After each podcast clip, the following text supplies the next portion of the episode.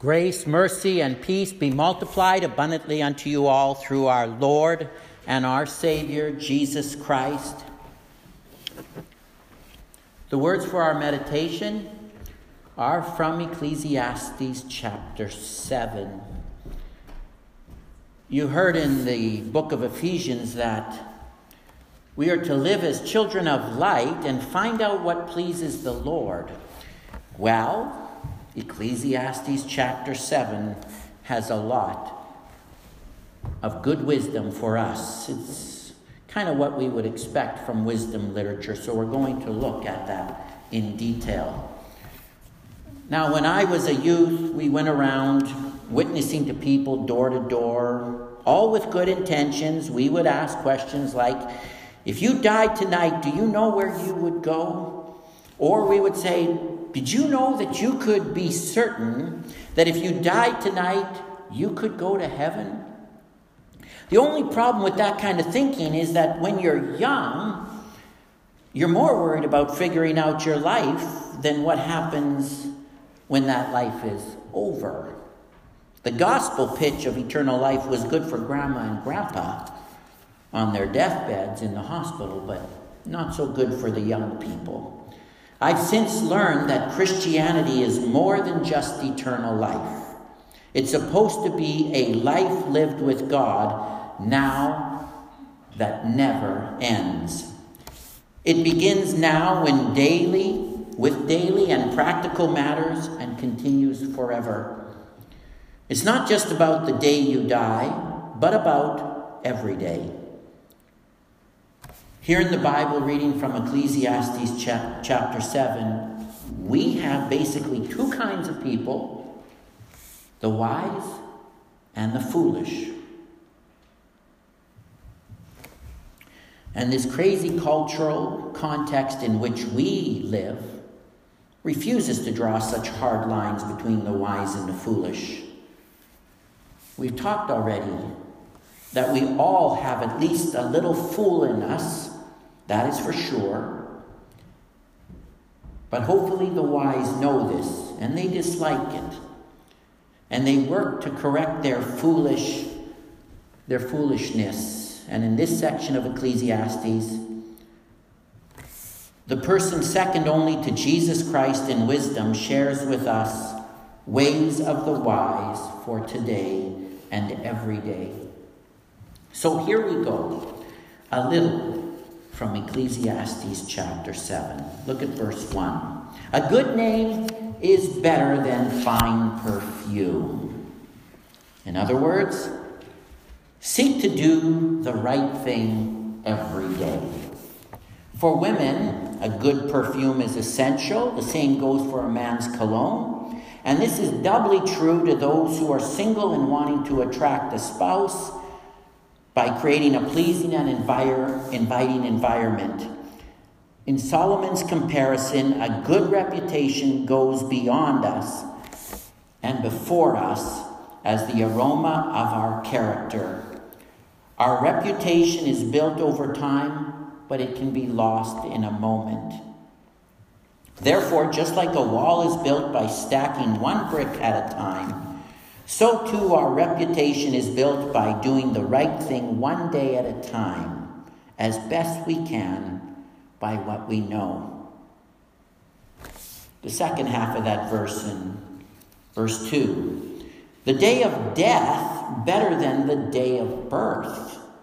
It's better to go to a house of mourning than to go to a house of feasting. For death is the destiny of every man. The living should take this to heart. In other words, live every day with that one day in mind. Like a picture in a frame, death frames life. The average person has 27,000 days to live their life on the earth. After that, our opportunities to learn, love, and, and leave an impact, they're gone. It is so easy to waste our life one hour, one day at a time. So it's wise to start with the end in mind and work backwards. Some theologians have said the book of Ecclesiastes is that's what it's all about living life backwards. Now, some of you have navigation in your cars, or you have Google Maps on your smartphone. You just plug in the final destination, and in so doing, you are directed purposefully toward that desired end. Likewise, thinking about our last day and our funeral can be helpful and clarifying. Solomon reminds us that we can learn a lot about life by not just attending parties, but also attending funerals. For the Christian, the day you die is better than the day you were born. Paul says the same thing in Philippians chapter 1. For me, he says, to live is Christ, to die is gain, because that's when your salvation will be fully realized. Verse 3 and 4 Sorrow is better than laughter, because a sad face is good for the heart. The heart of the wise is in the house of mourning, but the heart of fools is in the house of pleasure. In our culture, we celebrate our wins publicly and we mourn our losses often too privately. And this can lead to isolation, which can cause depression. This also helps account for a very lonely, broken, and depressed condition in a world where people self-medicate and or medicate to cope with their emotional pain. In the Bible, lamenting is part of the public life of a person. The Eastern way of life had a set way for mourning that included a public period of time for people to express their grief. In the isolated West, things are not this way. Social media increases the pressure to maintain the facade. All is well and we're all winning at life. On the other hand, in the Bible, we have an entire book called Lamentations, a large grouping of psalms that are laments, and a large section of other books, especially in the prophets, that are laments. Even the Lord Jesus lamented over Jerusalem and wept at the death of his friend Lazarus. Sorrow lets us work through our grief. Sorrow lets us stop pretending that all is well. Sorrow welcomes others into that grief because that's where friendships are. That's where friendships are forged. Those of us who went to Sachigo Lake last summer saw this very clearly when we attended a public wake for one of the elders of the community. Tragically, a fool thinks only about having a good time. When hardships, trials, suffering, difficulty, and strife comes, what happens? Wise people mourn, but foolish people drink too much and do things they're not so smart. Fools drink, dance, and laugh through their problems, which is ultimately ignoring and avoiding their pain. Wise people embrace it and go through it knowing that on the other side is God and an opportunity for joy. Remember, we go through a valley. Fools refuse to go through the hard stuff of life. Verse 5 and 6 It's better to heed a wise man's rebuke than to listen to the song of fools. Like the crackling of thorns under the pot, so is the laughter of fools. This too is meaningless. In other words, keep one ear open and one ear closed.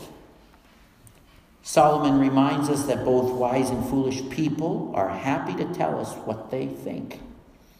But if we want good for our lives, we have to have one closed ear turned toward the fool and one open ear turned toward the wise. Now, how do you know who the fools are? Well, Solomon gives us a couple tests. One, a fool treats everything with a lightheartedness that is inappropriate. Not everything is funny, not everything is a joke, and not everything can be dealt with by a sense of humor. Fools tend to be shallow and unable to swim out into the deep waters of life, and they splash around the shallows, treat matters, real matters, like they are simple and not worth fretting over. A fool can be fun in the good times and downright annoying in the tough times. Also, fools fades fast. Like a fire made with dried thorns, they burn hot and fast with a lot of passion and energy that is gone quickly. A fool will show a lot of emotion and make a lot of promises in a loud way at the beginning of a lengthy trial, but are gone before the real work even begins. Fools don't really count the cost of walking with someone through a hard season. So they may say a lot, do a little, and are nowhere to be found after the first trip to chemo or to the divorce attorney. Verse 7 Extortion turns a wise man into a fool, and a bribe corrupts the heart. In other words, shortcuts are dead ends. In life, when money is short and deadlines are tight, it can be tempting to cut corners, take a shortcut, and do things that are unethical, if not downright illegal. A bribe is when we decide how much we are willing to sell our integrity for. When we take a bribe, it reveals that we are lovers of money and worshippers of money, which means that the depth of our soul is not love of God and worship of God. In this way, money is a good way to gauge our soul Jesus does this all the time in the Gospels when he talks about money, gauging the soul. These shortcuts ultimately prove to be dead ends in God's economy.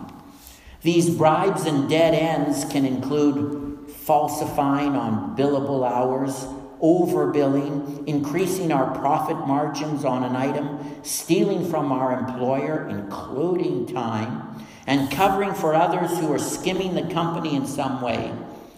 We can make a lot of excuses for why we take what is not ours or take more than we've got coming.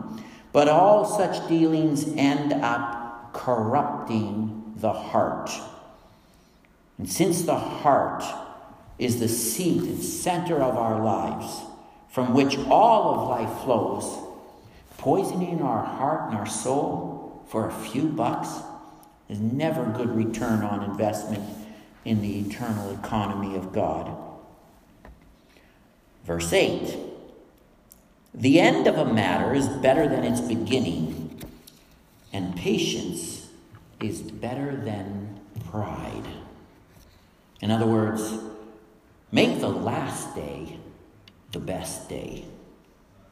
A proud person has a good start, a patient person has a good finish. Every guy's tough in boot camp. Every woman's the perfect mother in her second trimester of pregnancy. Every guy is an unbelievable mate on his second date. But it's the end that counts. Wise people know that in the middle, in the middle, there is going to be difficulty, sin, and consequences for sin. But that, with wisdom, by God's grace, they can navigate through to the end where there's something to show for it. Even the not so godly Ahab had enough sense to point this out. Same thing. 1 Kings chapter 20. One who puts on his armor should not boast like one who takes it off.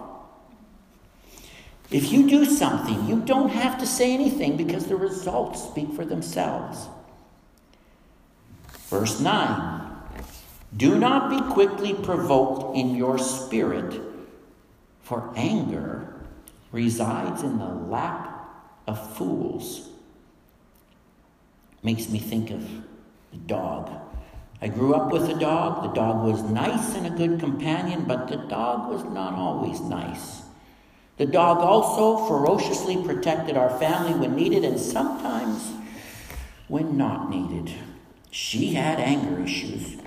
While you want a bad guy on your property to be greeted by a protective dog, the last thing you want is that same dog to Im- intimidate or harm or frighten a child. A good dog knows that most of the time they're the family pet, happy with their tail wagging. A good dog also knows that on rare occasions they need to put, put up their fur, show their teeth, and be the family protector. Well, God wants us to be good dogs, not just nice that never protect others from the bad guys, not just a mean dog that always barks and bites for no reason. Verse 10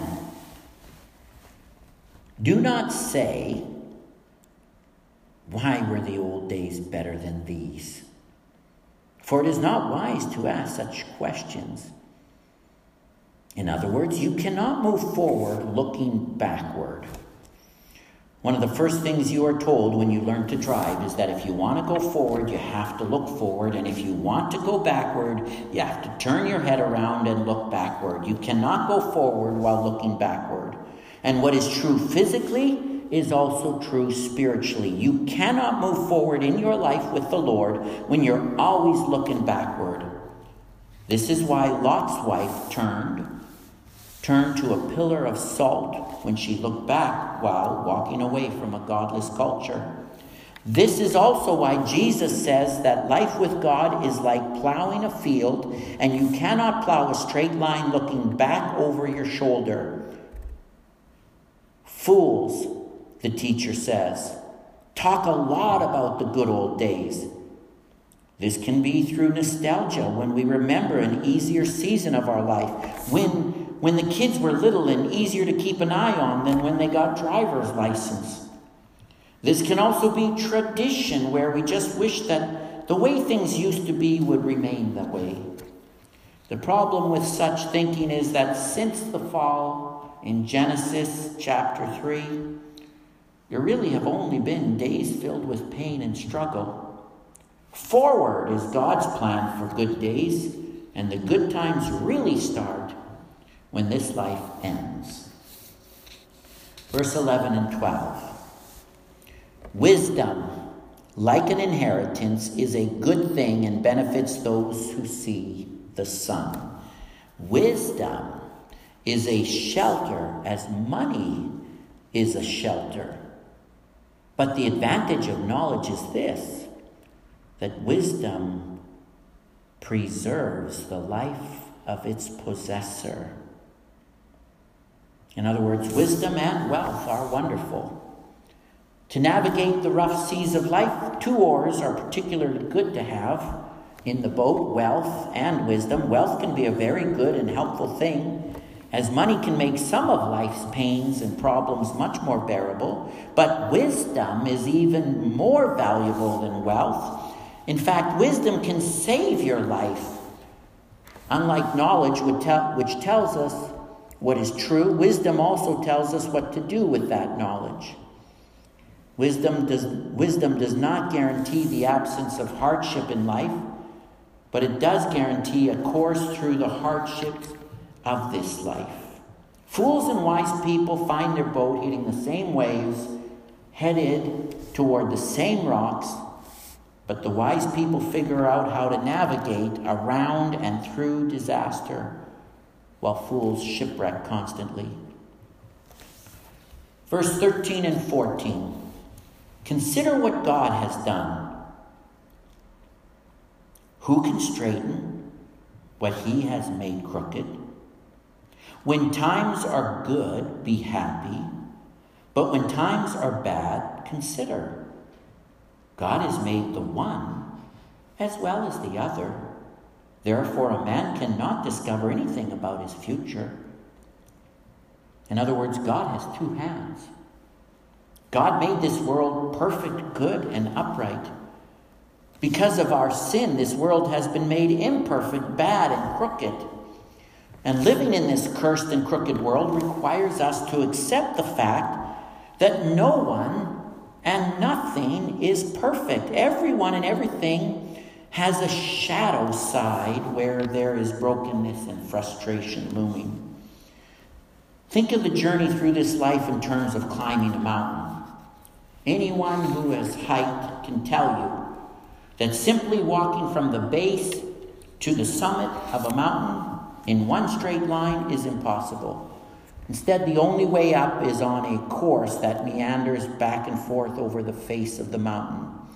Though exhausting, with occasional backtracking, struggling, overcoming, this is the only way to keep going up without getting stuck or falling off. In life, there are also times when we are moving forward and times where we're moving backward. And there are times of prosperity and there are times of poverty. There are times of health and there are times of sickness. Sometimes we want God to only give us a good, flat, clear path without ever backtracking, falling, or struggling. It's easy to sing God's praises when times are wonderful, much harder when times are awful. The teacher says, Wisdom understands that God has two hands. One hand is God's active hand, the other is his passive hand. Sometimes God does good for us, and other times God allows difficult things to happen to us. But we need to accept that both come from God. Job had the same question in chapter 2. He's lost his children, he's lost his wealth, he's lost his health. The only thing he still had was his wife, which wasn't that much of a blessing. She was not a particularly helpful woman. Her counsel was simply curse God and die. And in response, this is what Job said in verse 10 You are talking like a foolish woman. Shall we accept good from God and not trouble? And in all this, Job did not sin in what he said. This is what faith looks like in the face of pain. We do not see what God is doing, but we turn to Him and we trust Him until we do. And this eventually leads to our faith becoming sight because in time, even if it's in the kingdom of heaven, we see what God was doing from beginning to end. Now, however, the Bible says we only see in part. But then, we shall fully know. And finally, that last verse man cannot discover anything about his future. In other words, hold everything and everyone with an open hand, except God. I mean, anyone and anything can be broken, anyone and anything can be taken, or forever changed in an instant. And knowing this leaves us with just three options. Option number A you get bitter when you lose who or what you enjoyed. Option B you enjoy nothing and no one so that you cannot ever get hurt.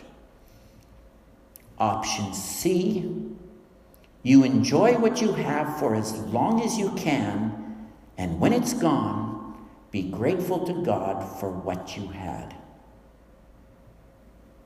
Of course, the only person who has walked in perfect wisdom every day in every way is Jesus Christ. That is why the Bible calls him alone the one who is wiser than Solomon.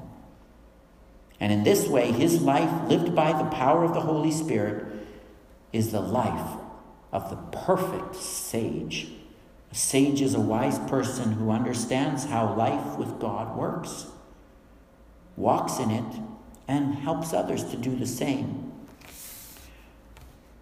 And thus, in his wisdom, he allows our eternal life to begin today and continue every day with him perfectly. That's our perfect Savior who died on the cross for all of sins and imperfections and all of our shortcomings. to make us acceptable to our perfect Father in heaven. He died so that we can live, so that we can live wise, not perfect lives. He picks us up, He dusts us off, and He helps us on our way.